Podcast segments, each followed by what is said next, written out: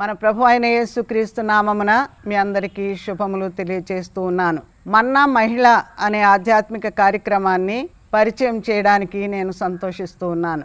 మన దేశంలో కానీ ఇతర ప్రపంచ దేశాల్లో కానీ స్త్రీల జనాభా సమానంగా ఉంటుంది.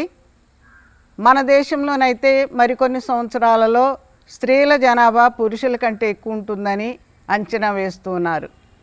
అయితే క్రైస్తవ సంఘము ఆది నుండి కూడా స్త్రీల పరిచర్య ఎంతో ప్రాముఖ్యత వహించింది. యేసు ప్రభువుని వెంబడించి పరిచర్య చేసిన వారిలో స్త్రీలు ఉన్నారు ఆయన పరిచర్యను ప్రోత్సహించిన వారిలో స్త్రీలు ఉన్నారు అపోస్తుల పరిచర్యలో స్త్రీలు ఎంతో ప్రముఖ పాత్ర వహించారు. ఈనాడు కూడా సంఘాల్లో స్త్రీల పాత్ర ఎంతో అధికంగా ఉంది. కాబట్టి స్త్రీలను ప్రోత్సహించాలి స్త్రీలు దేవుని సేవలో ముందంజ వేయాలి అనే ఉద్దేశంతో ఈ కార్యక్రమాన్ని మీ ముందుంచుతున్నాం. ఈ కార్యక్రమంలో కొంతమందిని ఇంటర్వ్యూ చేసి దేవుని సేవకురాండ్రను వారి జీవిత విశేషాలను సాక్ష్యాలను సేకరించి మీ ముందుంచాలని ఆశిస్తూ ఉన్నాము. స్త్రీలను ఆధ్యాత్మికంగా ప్రోత్సహించి వారిని విశ్వాసంలో బలపరచడానికి ఈ కార్యక్రమాలు మీ ముందుంచుతున్నాం. వీటిని మీ ప్రార్థన సహకారాలతో మీరు ప్రోత్సహించాలని కోరుతూ ఈ ప్రోగ్రాంకి మిమ్మల్ని ప్రేమతో ఆహ్వానిస్తూ ఉన్నాం. ఈరోజు మొట్టమొదటి అతిథిగా నా తల్లిగారిని నేను ఆహ్వానించాను. ఆమె శ్రీమతి ఎస్తేర్ పరంజ్యోతి. నా తల్లిగారిని ముందుగా నేను పరిచయం చేస్తున్నాను.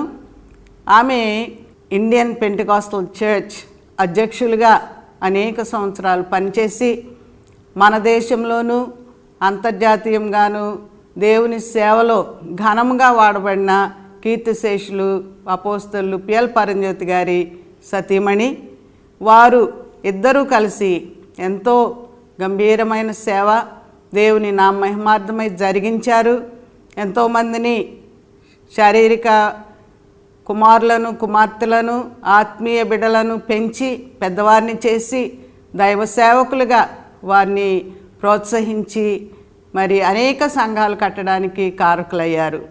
ఈ సమయంలో నా తల్లిని పరిచయం చేస్తున్నాను శ్రీమతి ఎస్తేర్ పరంజ్యోతి. అమ్మ మీరు ఇక్కడ ఉండడం మాకు చాలా సంతోషం.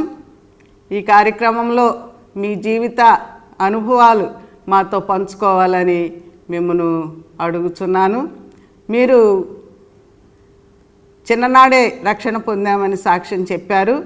ఆ అనుభవాలు మీరు మాతో పంచుకోనండి. దేవుని స్తోత్రం. హాలెలోయ హాలెలోయ. మరి నేను పుట్టు క్రైస్తవురాల్ని. నా- నా తల్లిదండ్రులు లూథరన్ క్రైస్తవులు. మరి నా తా తాతగారు ఆ, మిషన్లో పాస్టర్ గారు. మా తాతగారు పాస్టర్ గారు మా పెదనాయన పాస్టర్ చిన్నాయనలు అందరూ పాస్టర్లు. అయితే మా తండ్రి హై స్కూల్ టీచరు నా తల్లి షాడే స్కూల్ అంటే రాజమండ్రిలో. రాజమండ్రి షాడే స్కూల్లో టీచరు నా తల్లి. నా తండ్రి గారు హై స్కూల్ టీచరు. వీళ్ళు పగల స్కూల్కి వెళ్ళొచ్చి ప్రతి రాత్రి కూడా ఆయా గ్రూపుల్లో మీటింగ్లకి వెళ్ళొచ్చేవారు. చాలామందిని తీసుకుని మీటింగ్కి వెళ్ళి అక్కడ మీటింగ్ జరిపి వచ్చేవారు అన్నమాట దేవుని స్తోత్రం.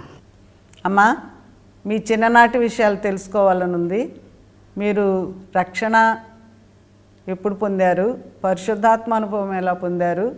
మీరు దేవుని యందు విశ్వాసంలో ఎలా బలపడ్డారో కొన్ని విషయాలు చెప్పండి. నా ఎనిమిదో సంవత్సరంలోనే నేను పరిశుద్ధాత్మ పొందాను. అన్య భాషలు మాట్లాడాను. మరి మా పెద్దక్కైతే అందరూ నా అక్క చెల్లెళ్ళు అంతా పరిశుద్ధాత్మ పొందారు నా తల్లి కూడా. ఒకసారి నేను పండుకుని ఉన్నప్పుడు నేను చాలా ఏడుస్తున్నానంట. ఏడ్చేటప్పటికి అప్పుడు నా మంచం చుట్టూ నా అక్కలో అమ్మ మరి నా తండ్రి గారు అలా కూర్చొని ఉన్నారు. నా మంచం మీద నాన్నగారు కూర్చొని నా మీద చేసుకుని కూర్చున్నారు. నేను చాలా చిన్నదాన్ని. అప్పుడు లేచి ఆఖరు అయిపోయిన తర్వాత నేను కళ్ళు తెరిచి చూస్తే అప్పుడు మా నాన్నగారు నా దగ్గర కూర్చున్నారు. అందరూ నా చుట్టూ తల మంచం చుట్టూ ఉన్నారు. అప్పుడు ఏంటమ్మా అంటే ప్రభు నా దగ్గరికి వచ్చాడు. మరి ప్రభు పాదాల మీద పడ్డానంటే నువ్వు త్వరగా వెళ్ళి ముందు ప్రార్థన గదిలోకి వెళ్ళి ప్రార్థన చేసుకురమ్మన్నారు నా తండ్రి గారు. అప్పుడు నేను లేచి వెళ్ళి పరిగెత్తికి వెళ్ళి ప్రార్థన గదిలో మోకరించి ప్రార్థన చేస్తుంటే నిజంగా ప్రభు వచ్చాడు నా దగ్గరికి. ప్రభు వచ్చి అలా నిలబడేటప్పటికి ఆ పాదాల మీద పడి ప్రభువాని గట్టిగా పట్టుకొని ఏడుస్తున్నాను నేను. ఏడుస్తుంటే అప్పుడు నన్ను ఆయన రెండు చేతులతోటి లేవదీసి నా కళ్ళు తుడిచి నా కళ్ళు తుడిచి అమ్మా ఎందుకు ఏడుస్తున్నావు? అని నన్ను అడిగినప్పుడు నేనేం చెప్పానంటే ప్రభువా నీకు స్తోత్రం నాయన అని వణికిపోతున్నాను నేను. నువ్వు భయపడొద్దమ్మా నువ్వు ఏడవద్దు నేను నీకు తోడుగా ఉన్నాను అని పది టిక్కెట్లు నాకు తీసి నా చేతికి ఇచ్చి లెక్కబెట్టి ఈ పది టిక్కెట్లు నువ్వు జాగ్రత్త గురించి నేను మళ్ళా వస్తాను అని ఆయన ఇచ్చి మాయమైపోయాడు అంతే. అని ఆయన చెప్పేటప్పటికి అప్పుడు మా నాన్నగారు అన్నారు అమ్మ ఆ పది టిక్కెట్లు నా పది మంది పిల్లలకి గుర్తు అన్నారు. మా నాన్నగారికి పది మంది పిల్లలు. దేవుని స్తోత్రం. తర్వాత నాకు ఒకసారి చాలా భయంకరమైన జ్వరం వచ్చింది టైఫాయిడ్ జ్వరం. ఆ జ్వరంలో మరి సిక్ అయ్యాను. అయితే ప్రభు తర్వాత బాగు చేశాడు. మా తల్లిదండ్రులు నా దగ్గర మోకరించి ప్రభు ఈ బిడ్డను బాగు చేస్తే నీవు స్వస్థపరిస్తే నీ సేవ కొరకు ఇస్తామని వాగ్దానం చేసుకున్నారు. దేవుని సన్నిధిలో నన్ను సేవకు సమర్పిస్తానని దేవునితో వాగ్దానం చేసుకున్నారు. అందువలన నన్ను దేవుని సేవకి ఇవ్వాలని నిశ్చయించుకున్నారు. దేవుని స్తోత్రం. హల్లెలూయ. మీ వివాహ సమయానికి మీకు చాలా చిన్న వయసు కదా? అప్పట్లో మరి దేవుని సేవ అంటే మీకు ఎటువంటి అభిప్రాయం ఉండేది? మీరు సేవలో ఏ విధంగా అనుభవం సంపాదించుకున్నారు? కొన్ని విషయాలు మాతో పంచుకోండి. నా పదహారవ సంవత్సరంలో నాకు పెండ్లయింది. నా పెండ్లైన సంవత్సరం నాలుగు రోజులకి నా పెద్ద కుమార్తె పుట్టింది. తర్వాత అక్కడి నుంచి రెండు సంవత్సరాలకు ఒక పిల్ల రెండు సంవత్సరాలకు ఒక పిల్ల అలాగా పది మంది పిల్లలు నాకు దేవుడు ఇచ్చాడు. దేవునికి స్తోత్రం. నా చిన్ననాటి నుండే మేము సేవ మొదలుపెట్టినప్పుడు అప్పుడు ఒకటి అడిగారు నా భర్త గారు వాళ్ళ మామగారిని. మరి అమ్మాయి చిన్నది కదా నేను సేవ చేసే ఊరంతా చాలా దేవుని వాక్యం చెప్తే వాళ్ళు ఒప్పుకోరు. మరి వాళ్ళు నన్ను కొడితే మీ అమ్మాయి పారిపోతుందేమో అని అడిగారు. అప్పుడు మా తండ్రి గారు అన్నారు నా నా కూతురు అలా పారిపోదు. ఆమె చిన్నప్పుడే రక్షణ పొందింది. దేవుని కొరకు బలమైన సాధనంగా ఉంటుంది. నువ్వేం బాధపడొద్దు అని చెప్పారు. దేవుని స్తోత్రం. ఆ దేవుని సేవలో ముందు చాలా కష్టాలు పడ్డాము. మరి ఎక్కడ మీటింగ్కి వెళ్ళినా కొట్టడం చెట్టడం. మరి ఒకసారి ఇంకా కొన్నిసార్లు ఏమైందంటే మేము మీటింగ్కి బయలుదేరి బయలుదేరినప్పుడు మాతో పాటు విశ్వాసులు చాలామంది వస్తారు ఆడవాళ్ళు మగవాళ్ళు అంతమంది. వస్తే అప్పుడు మేము కాలువగట్టు ఎక్కి చర్చి కాడి నుంచి కాలువగట్టుకి కొంచెం దూరం ఉంటుంది. కాలువగట్టు ఎక్కేటప్పటికి రోడ్డు ఎక్కేటప్పటికి అక్కడి నుంచి అందరూ పాటలతోటి అంతా బయలుదేరి వెళ్తుంటే అంతకుముందే అంతకు ముందే వాళ్ళు మీటింగ్ వెళ్తారు వీళ్ళు అని ఇంత పెద్ద రాళ్ళు గుట్టలు ఉంటాయి రోడ్డు మీద కంకర గుట్టలు. ఆ రాళ్ళు ఏరుకుని వాళ్ళ జేబుల్లో వేసుకొని తల చెట్టు మీద కూర్చున్నారు వాళ్ళు. అప్పుడు ఆ చెట్ల మీద కూర్చొని వీళ్ళు వెళ్తుంటుంటే ముందు అప్పుడు కరెంట్ లేదు. గ్యాస్ లైట్లు మాకు మీటింగులకి. గ్యాస్ లైట్ ఇచ్చుకుని వెళ్తుంటుంటే ఆ గ్యాస్ లైట్ని చితగొట్టి చితగొడితే అప్పుడు ఈ మనుషులు అందరూ దొరుకుతారు. అప్పుడు వాళ్ళని కొట్టేయచ్చు చంపేయచ్చు అని ఏదో అయితే ఆ గ్యాస్ లైట్ని కొడదామంటే గ్యాస్ లైట్ దాసేశారు అప్పుడు ఒక్కొక్కరికి ఇక్కడిక్కడ రక్తం వచ్చి మోకాల మీద రక్తం వచ్చి మరి చేతుల మీద తగిలి రాళ్ళు చల్లుతుంటాయి చాలా హింసించారు. ఇద్దరు ఆడ మనుషులేమో ఊడిపోయిన నూతిలో పడిపోయారు. మరి అలాగా. అప్పుడు చాలామంది వచ్చి ప్రజలు అక్కడ ఉన్న ప్రజలు వచ్చి వాళ్ళ గుంపుగా వచ్చి ఏంటి పాస్టర్ గారు వీళ్ళు ఎంత అల్లరి చేస్తుంటే మీరు పోలీస్ స్టేషన్కి ఎందుకు రిపోర్ట్ ఇవ్వలేదు? ఎందుకు చెప్పలేదు మీరు? అంటే పర్వాలేదు వాళ్ళు కూడా రక్షించబడతారు. వీళ్ళు రాళ్ళతో కొట్టిన వాళ్ళు ఏమయ్యారంటే కొన్ని నెలలకి వాళ్ళు మారు మనసు పొంది రక్షణ పొంది లీడర్స్ వాళ్ళు. వాళ్ళు వచ్చి పాస్టర్ గారిని క్షమాపణ అడిగి వాళ్ళు బాప్తీసం తీసుకుని దేవుని సేవ చేస్తున్నారు. దేవుని స్తోత్రం. హలెలోయ చంపడానికి కూడా చాలామంది ట్రై చేశారు కానీ దేవుడు తప్పించాడు. బొంబాయిలో కూడా మీటింగ్లో మాట్లాడుతుంటే ఎవరో సూట్ చేయబోయారు. అక్కడ కూడా తప్పించాడు. దేవుని స్తోత్రం. ఇలాంటి కార్యాలు ఎన్నో చేశాడు మా సేవలో. ఎన్నో అద్భుతాలు ఆశ్చర్య కార్యాలు సూచక్రియలు చేశాడు దేవుని స్తోత్రం. సేవారంభ దినాల్లో చాలా కష్టాలు పడ్డారు. మరి కొన్నిసార్లు తిండికి కూడా ఉండేది కాదు. ఆ సమయాల్లో ప్రభు ఎలాగ మిమ్మల్ని పోషించాడో మిమ్మల్ని బలపరిచాడో చెప్తారా? మేము సేవ ప్రారంభించిన ప్రథమ రోజుల్లో మేము పడ్డ కష్టాలు మరి నాకు అంతగా చెప్పడం ఇష్టం లేదు కానీ అయినా కానీ చెప్తే మంచిదేమో ఒకవేళ అని కొద్దిగానే చెప్తాను. దేవుని స్తోత్రం. మరి ఒక రోజునే పాస్టర్ గారు మరి ఏదో ఊరి నుంచి వచ్చారు. ఆ ఊరి నుంచి వస్తా వస్తున్నప్పుడు మధ్యదారిలో ఇద్దరు కలిశారు. కలిసినప్పుడు వాళ్ళిద్దరిని కూడా ఇంటికి తీసుకొచ్చారు. ఇంటికి తీసుకొచ్చి అప్పుడు మాటలు మాట్లాడుతున్నారు చర్చి మెట్ల మీద గుడి మెట్ల మీద. అప్పుడు మా ఇల్లు గుమ్మం ఆ గుడి మెట్లు అన్నీ ఎదురు బదురు ఉండి అన్నమాట. అలా మాట్లాడుతూ మాట్లాడుతూ ఉన్నప్పుడు చాలా టైం అయిన తర్వాత ఒక అరగంట సేపు పైన మాట్లాడారు.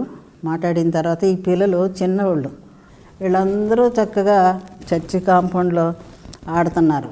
ఆడుతుంటే ఆడి ఆడి పిల్లల్ని అమ్మ బిడ్డ ఇలారా నాని అని పిలిచి అమ్మతోటి ఈ ఇద్దరికి భోజనం పెట్టమని చెప్పు అని చెప్పారు దేవుని స్తోత్రం. అప్పుడు పరిగెత్తుకొచ్చి అమ్మ నా ఇంతటి వచ్చిన వాళ్ళు వాళ్ళిద్దరూ మాట్లాడుతున్నారు కదా వాళ్ళకి భోజనం పెట్టమంటున్నారు నాయన అని చెప్పింది. చెప్పేసి వెళ్ళిపోయింది. వెళ్ళిపోయి మళ్ళీ ఎగురుతుంది మళ్ళీ ఆడుతుంది గిరగిర తిరుగుతుంది. అలా ఆడుకుంటున్నారు. దేవుని స్తోత్రం. అప్పుడు నేను ఏం చేయను? అప్పుడు నేను అసలు పొయ్యి మీద ఎసరే పెట్టలేదు. ఇంట్లో ఏమీ లేవు బియ్యం లేవు ఏమీ లేవు. ఇంకా కాసేపు నాకు మరలా పిలిచి అమ్మాయిని అమ్మతో చెప్పావా? అంటే చెప్పాను నాయన. మళ్ళీ వెళ్ళి చెప్పు. మళ్ళీ వచ్చి చెప్పింది. తర్వాత ఇంకా కాసేపటికి ఆయనే లేచి వచ్చి ఎస్తి అనేసి ఇలా చూసి అన్నీ చక్కగా తుడిసేసి అంత మంచి క్లీన్గా ఉన్నాయి ఇల్లంతా పొయ్యి అంతా. ఏంటి నువ్వు వంట చేయలేదా? లేదండి. మరి పిల్లలకి ఏం పెట్టావు? పిల్లలకి కాఫీ కా కాఫీ కాసి ఇచ్చాను. కాఫీ అయినా కాఫీ పొడి లేదు ధనియాలు చితకొట్టిచ్చి ధనియాలు వేసి కాసి ఇచ్చాను. అప్పుడు బాధపడి ఎక్కడైనా ఆ గ్రూప్లోకి వెళ్ళి తోడు బియ్యం తీసుకొచ్చి పిల్లలు కొండ పెట్టకపోయావా? నేను వచ్చి తీర్చేద్దును కదా ఎందుకు అలా చేసావు అనేసేసి అప్పుడు బయటకు వచ్చి కుర్రోళ్ళని పిలిచారు. కుర్రోళ్ళు సుగంధం సుగంధరత్నం ఇలా రా బయటికి రా అంటే వచ్చాడు ఒక అబ్బాయి. జేబులు తడుకున్నారు ఏమీ లేవు. ఆ బ్యాగ్ తడుకున్నారు బ్యాగ్లో స్టాంపులు ఉన్నాయి. ఆ స్టాంపులన్నీ తీసి ఇవి తీసుకెళ్ళి పోస్ట్ ఆఫీస్కి ఇచ్చి పోస్ట్ ఆఫీస్లో ఇచ్చి డబ్బులు తీసుకొని బియ్యం తీసుకురా త్వరగా తీసుకురా వెళ్ళి అప్పుడు. అప్పుడు వెళ్ళి అలా చేశాడు. ఆ బియ్యం తీసుకొచ్చాక అవి వండిన తర్వాత అప్పుడు సరిగ్గా తినబోయే టయానికి ఏడన అనమండుగురిని తీసుకొచ్చాడు మనోహరం గారు. ఏమన్నా దొండపాడు మనోహరం గారు. కేసునిపల్లి నుంచి. చుట్టూ దేవుని సేవకుల్ని. అప్పుడు అలాగ వండి అలాగే కొంచెం కొంచెం అందరికీ కొంచెం కొంచెం పెట్టి లేపేశాను అనుకోండి. అలాంటి చాలా రోజులు చాలా సమయాలు భోజనం లేకోకుండా అన్నం లేకుండా నా పిల్లలు కూడా ఏడ్చి నాకు అన్నం పెట్టు అని అల్లరి చేసే రకాలు కాదు. కొంచెం కాఫీ నీళ్ళు ఇస్తే తాగేసి మెదలకుండా ఆడుకుంటారు. అలాగ ఆకలి తప్పులతో దేవుని సేవ చేసాం మేము. నాన్నగారితో కలిసి మీరు కాలినడకను బండ్లలో ఎద్దు బండ్లలో జట్కాల్లో తిరిగి సేవ చేశారు కదా. ఆ సమయాల్లో మీకు చాలా మరి యాక్సిడెంట్స్ గాయాలు తగలడం ఎన్నో అనుభవాలు మీకు ఉన్నాయి అటువంటివి కూడా మాకు చెప్పండి. ఒకసారి మళ్ళీ అంతర్వేది చర్చ్ డెడికేషన్కి వెళ్ళాలి. అందరూ మరి సిద్ధపడుతున్నారు. అయితే మా సంఘ సెక్రటరీ గారు వచ్చి అయ్యా నేను ఎడ్డులను కొనుక్కున్నాను గూడు కట్టాను లోన గడ్డేసి చాపేశాను చక్కగా. ముందు మీరే ప్రార్థన చేసుకుని ఎక్కాలి అమ్మగారు మీరును. దయచేసి అలా చేయండి. ఇప్పుడు వెళ్తున్నారు కదా మీరు అంతర్వేది. అందుకని అంతర్వేది దీన్ని దీని మీద ప్రార్థన చేసుకుని దీన్ని ఎక్కి వెళ్ళండి. మరి ఈ కొత్త బండిలోనేమో మా మేనలుడు రాజు ఆడు అదేదో పెట్టుకుని ఆడు కూర్చున్నాడు ముందు. తర్వాత మేము కూర్చున్నాము మా చెల్లి రెండో అమ్మాయి స్వీట్ తల్లి రెండో సంవత్సరం పిల్ల. అలా కూర్చుంది మేము కూర్చున్నాం. అందరం ఎక్కాం వెళ్ళిపోయాం. తులవారు కొట్టెక్కాం అక్కడి నుంచి మూడు తూములుగా కొట్టెక్కాం. మూడు తూములు కాడికి దిగాం. లాకులు వస్తాయి ఇక. అప్పటికి వెనకాల ఒక బస్సు బేర్ బేర్ మంది బేర్ బేర్ అనేటట్టుకి ఇది గెలాపులు తీసింది. పెద్ద గెలాపులు తీసి అప్పుడు యువతల ప- పెద్ద కాలువ ఫుల్గా ఉంది రోడ్డు యువతల. రోడ్డు యువతలేమో పంట కాలువ అది ఫుల్గా ఉంది. అప్పుడు వెళ్ళి వెళ్ళి వెళ్ళి ఆఖరికి ఇలాగ నాలుగు పల్టీలు నాలుగు పల్టీలు కొట్టింది.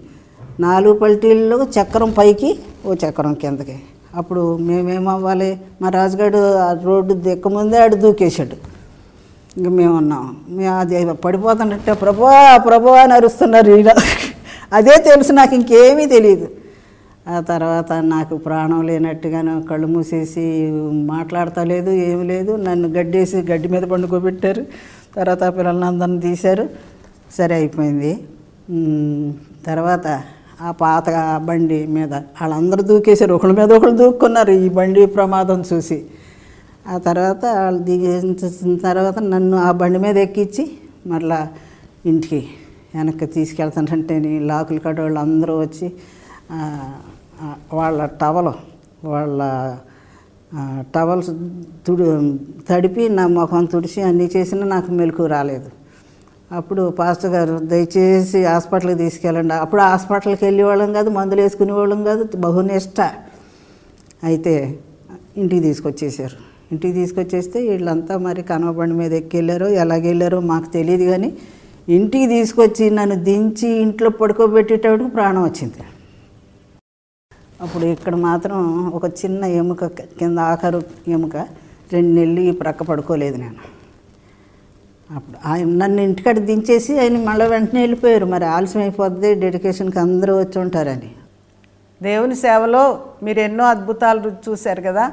మీరు ప్రార్థన చేసినప్పుడు మరి అద్భుతాలు జరిగినాయి. దేవుడు మిమ్మల్ని బలంగా వాడుకున్నాడు.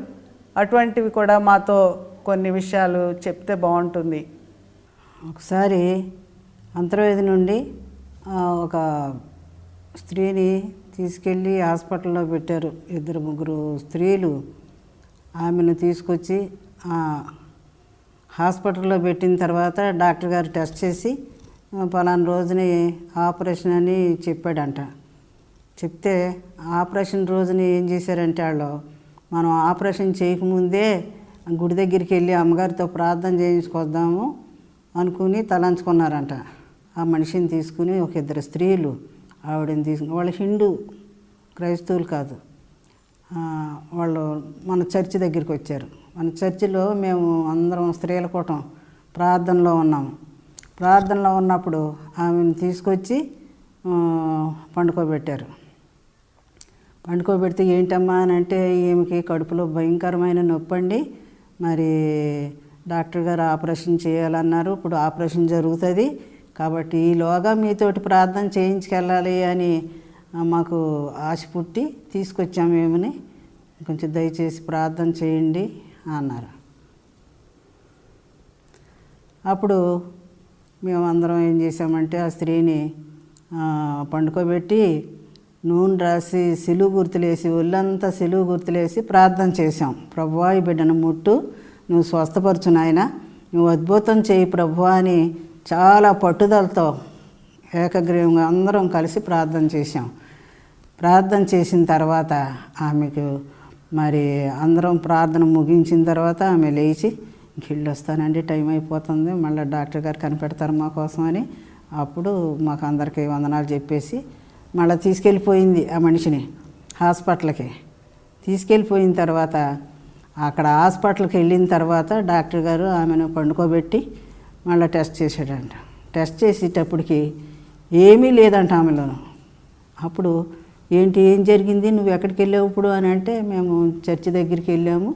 అమ్మగారు ఇంకా కొంతమంది కలిసి ప్రార్థన చేశారు మాకు. నూనె రాసి సిలువు గుర్తులేసి ప్రార్థన చేశారు ఏసైకి.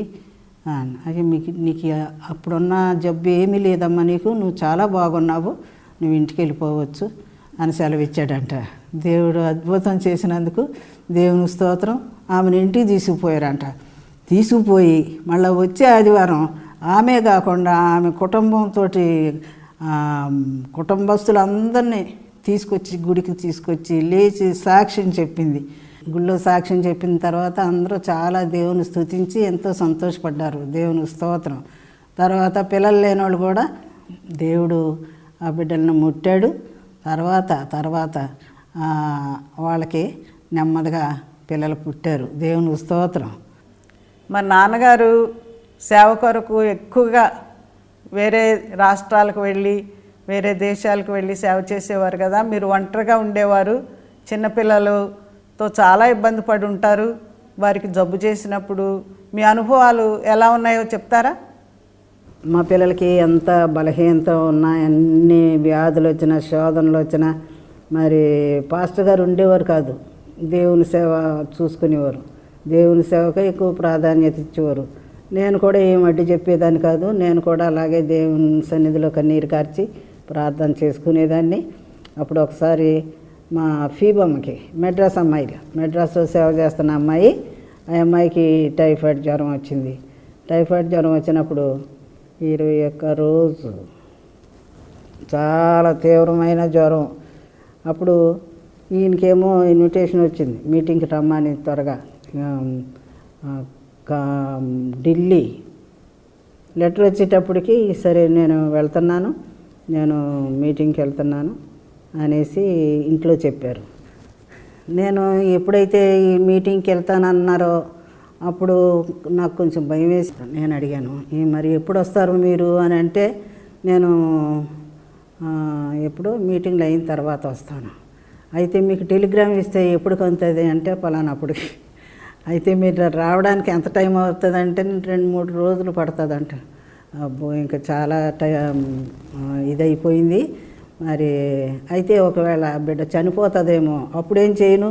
అన్న అప్పుడు మన ఓతల అవతల దొడ్డు ఉంది ఆ దొడ్డు అవతల చేను ఉంది కదా మన ఆ చేను గట్టిని అక్కడ సమాధి చేయండి అని చెప్పారు. అలాగా? సరే. అన్నాను అయితే ఆయన మీటింగ్కి వెళ్ళిపోయారు. మీటింగ్కి వెళ్ళిపోయిన తర్వాత జరిగిన సంగతి ఏంటంటే ఎక్కువ ప్రార్థన చేసేవాళ్ళం. ప్రార్థన గుంపు వచ్చింది. అంతా ఉన్నారు. అందరం ప్రార్థన చేస్తున్నాము. ప్రార్థన చేస్తుంటే ఒక రోజునే వెళ్ళిన రోజును మరుసటి రోజునే ఉత్తరం రాద్దాం అనుకున్నాను. ఇంకా తగ్గలేదు. తర్వాత రెండో రోజునే మూడో రోజునే చూసేటప్పుడు నార్మల్కి వచ్చింది. ప్రొద్దుటే చీకటితోటే ఇలా కళ్ళు తెరిచి నాన్న అన్నది. అది దగ్గర వాళ్ళ నాన్నగారు తీసుకున్న ఫోటోని చూసి నాన్న అని నవ్వుతా చూపించింది. అప్పుడు మంచం చుట్టూ ఉన్న వాళ్ళు హలేలి స్తోత్రం స్తోత్రం అని గొడవ చేశారు. ఆ తర్వాత చూస్తే జ్వరం తగ్గిపోయింది. దేవుని స్తోత్రం. అద్భుత స్వస్థత దేవుడు ఇచ్చాడు. నా పని చూడు నేను నీ పని చూస్తానన్నాడు దేవుడు. కనుక ప్రభు పని ముందు పెట్టుకున్నారు కాబట్టి దేవుని పని చేశారు కాబట్టి ఆయన సహాయం చేశారు. అప్పుడు వెంటనే నేను ఉత్తరం తీసుకుని రాసి ఫీబీ చాలా బాగుంది జ్వరం తగ్గింది అని పడతానే ముందే రాసేసాను మళ్ళీ కంగారు పడతారేమో అని. దేవుడు మీకు పది మంది సంతానాన్ని ఇచ్చాడు. మీరందరినీ పెంచడంతో పాటు ఎంతోమంది ఆత్మీయ బిడ్డలను కూడా మీరు పెంచి పెద్దవాళ్ళని చేసి చదివించి పెళ్ళిళ్ళు చేశారు. ఆ అనుభవాలు కూడా మాకు చెప్తారా? పెద్దోళ్ళు స్కూల్ పైన చదివిన వాళ్ళు కూడా మరి వాళ్ళు మేము కూడా బైబిల్ ట్రైనింగ్కి వెళ్తామని అంటే వాళ్ళని చాలామందిని చదివించాము మేము ఇక్కడ చదివించాము బైబిల్ ట్రైనింగ్ చదివించాము నలభై రెండులో పెట్టాము బైబిల్ స్కూలు. మరి ఎప్పటి వరకు? చాలా సంవత్సరాలు చదివించాము అయితే పెద్దోళ్ళని డెహ్రాడూన్ బైబిల్ కాలేజీకి పంపించి చాలామందిని ఒక పదిహేను మందినో ఇరవై మందినో పంపి బైబిల్ ట్రైనింగ్ చదివించాం వాళ్ళకి మళ్ళీ ఛార్జీలు మళ్ళీ వాళ్ళకి రగ్గులు ఎక్కువ చలి అక్కడ. అవన్నీ ఇచ్చి మేమే చూసుకొని అక్కడ చదివించి మూడు సంవత్సరాలు అయిపోయిన తర్వాత సెలవులకు వచ్చిన తర్వాత వాళ్ళకి పెళ్ళిళ్ళు చేసి అప్పుడు వాళ్ళని అక్కడక్కడ సేవకు పంపాం. బీహార్ లక్నో పూర్ణియా సిటీ అన్ని దేశాలు వాళ్ళని పంపి దేవుని సేవ చేయించాం. పెళ్ళిళ్ళు చేసి చాలామందికి పెళ్ళిళ్ళు చేసి. తర్వాత ఆడవాళ్ళు కొద్దిమందికే చేసాం ఒక అరడజన మందికి. మగవాళ్ళకి మాత్రం చాలామందికి చేసాం. ఇక్కడ చదివిన వాళ్ళకి పాస్టర్లకి చాలామంది చేశారు. దేవుని స్తోత్రం నాకు లెక్కలేదు కానీ. మన రాష్ట్రంలో ముఖ్యంగా క్రైస్తవుల మధ్య మొట్టమొదటి అనాథ శరణాలయం స్థాపించింది మీరే గనక. మరి ఎంతోమంది పేదవారిని చేరదీసి వారిని పోషించిన ఘనత మీకే దక్కింది. ఆ అనుభవాలు కూడా మాతో చెప్పండి. మా చర్చి దగ్గర ఒక పిచ్చి పిల్లోడు పెద్దోడే. వాడు తిరుగుతూ ఉండేవాడు. వాడు మా ఇంట్లో కొంచెం ఉండేవాడు. ఇంట్లో మేమే అన్నం పెట్టేవాళ్ళం కథ స్నానానికి నీళ్ళు అవి పెట్టేవాళ్ళం స్నానం చేసేవాడు. మరి అదే ఏదన్నా కొంచెం సహాయం చేస్తూ ఉండేవాడు. ఆ- వాడే కాకుండా ఇంకా చాలామందిని అనాథ పిల్లల్ని తల్లిదండ్రులు లేని పిల్లల్ని చేరదీసి వాళ్ళని చూసేవాళ్ళం అన్నమాట. దేవుని స్తోత్రం. అలాగా చూసేటప్పుడు ఇంకొక విశ్వాసి భర్త వాడికి కూడా మైండ్ చేంజ్ అయితే భార్య చూడకోకుండా మరి ఉన్నప్పుడు అతన్ని కూడా తీసుకొచ్చి చర్చిలో పెట్టారు. ఇంకా కొద్ది ఇంకా కొంతమంది పిల్లలు కొంచెం ఎక్కువయ్యారు. దేవుని స్తోత్రం. ఎక్కువైనప్పుడు అలాగే వాళ్ళకి భోజనం వండుకుని మా మా ఇంట్లోనే ఒక పెద్ద తాటికి పాకలాగా వేసేసి అది హాస్టల్ లాగా చేసి అందులో కొంతమంది పిల్లలను చేర్చి అందులో. అప్పుడు ఆ చుట్టుపట్ల ఎక్కడ హాస్టల్ లేవు. మరి గవర్నమెంట్ హాస్టల్ అసలే లేదు. అప్పుడు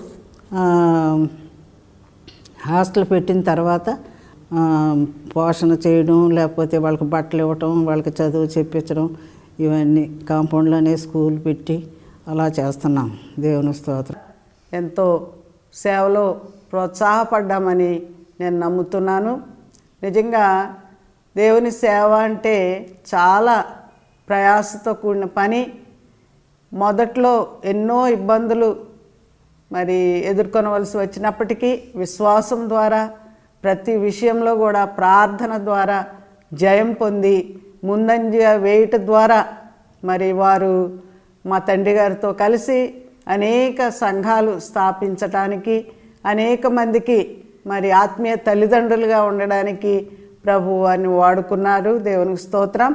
మనము సాటి అయిన సహాయకులముగా భర్తలకు ఇవ్వబడ్డాం. అయితే శారావలే మనం విధేయులమై లోబడి జీవిస్తే ప్రభు మనల్ని కూడా విశ్వాసులకు తల్లులుగా వాడుకుంటాడు. రాబోయే తరం వారు మనలను ధన్యులు అని పిలుస్తారు. కాబట్టి నా తల్లి వలె మరి మనం కూడా దేవుని సేవలో ముందంజ వేయాలని ప్రభు పేరట కోరుచు నా మాటలు ముగిస్తున్నాను. దేవుడు మిమ్మల్ని అందరినీ దీవించును గాక